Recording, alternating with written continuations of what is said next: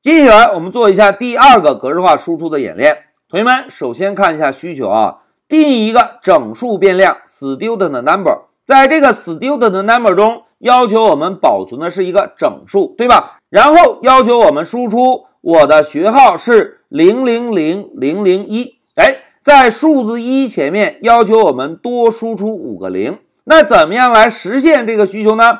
同学们，老师啊，先把需求的完整文字选中。点击右键来 copy。现在让我们回到 Pycharm。老师呢，首先在这里敲一个井号，然后用 Ctrl V 把需求粘贴进来。同学们，第一步要求我们先定一个变量，那么我们就按照需求来定一个 student 下线 number 的变量。这个变量要保存一个整数，我们呢就写一个数字一。好。变量定义完成，是不是该做输出的动作了？要做输出啊，我们就敲一个 print，然后呢敲一对引号，在这个引号内部啊，我们呢可以把需求中要求输出的文字选中，摁一下 Ctrl C，然后把光标移动过来，摁一下 Ctrl V，哎，要求的文字粘贴进来。但是同学们，如果我们直接这样输出，能够满足需求吗？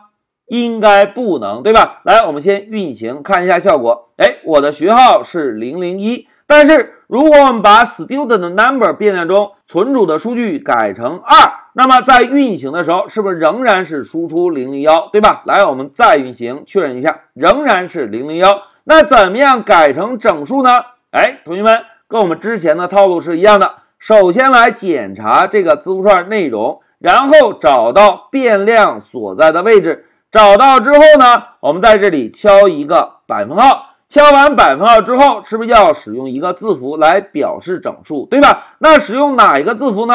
来，让我们回到笔记，同学们看，百分号 s 是表示字符串，而百分号 d 呀是表示整数。同时，大家注意啊，在使用百分号 d 这个格式化字符的时候，有个特殊的技巧，就是我们可以用百分号零六 d 这种格式。这种格式有什么效果呢？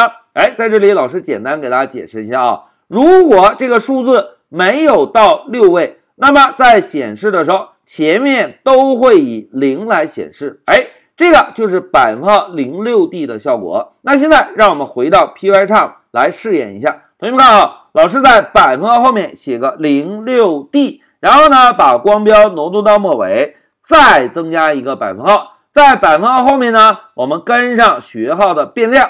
现在让我们运行一下程序，走。哎，大家看，我的学号是零零零零零二，是不是在数字二前面增加了五个零，对吧？那如果我们把这个数字啊改成一百，会是什么效果呢？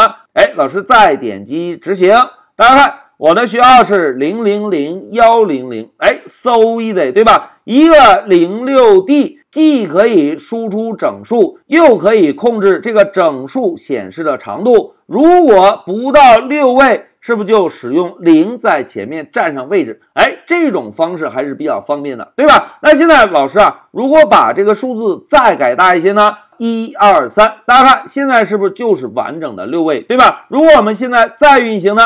哎。我的学号是幺零零一二三。那如果我们把这个数字再增加一些呢？譬如加一个四五六，同学们猜一猜会是什么效果？来，我们运行看看执行的效果。走，哎，大家看，运行之后显示的是幺零零幺二三四五六，是不是就是完整的整数数值？因此啊，这个六表示的含义就是，如果不到六位，就使用零来占位；如果超过六位呢？哎。该是多少就显示多少。讲到这里啊，老师呢就给大家演示一下百分号 D 这个格式化字符可以用来显示整数，同时呢，我们可以用百分号零六 D 这种方式啊来指定我们输出整数的格式。好，现在老师暂停一下视频。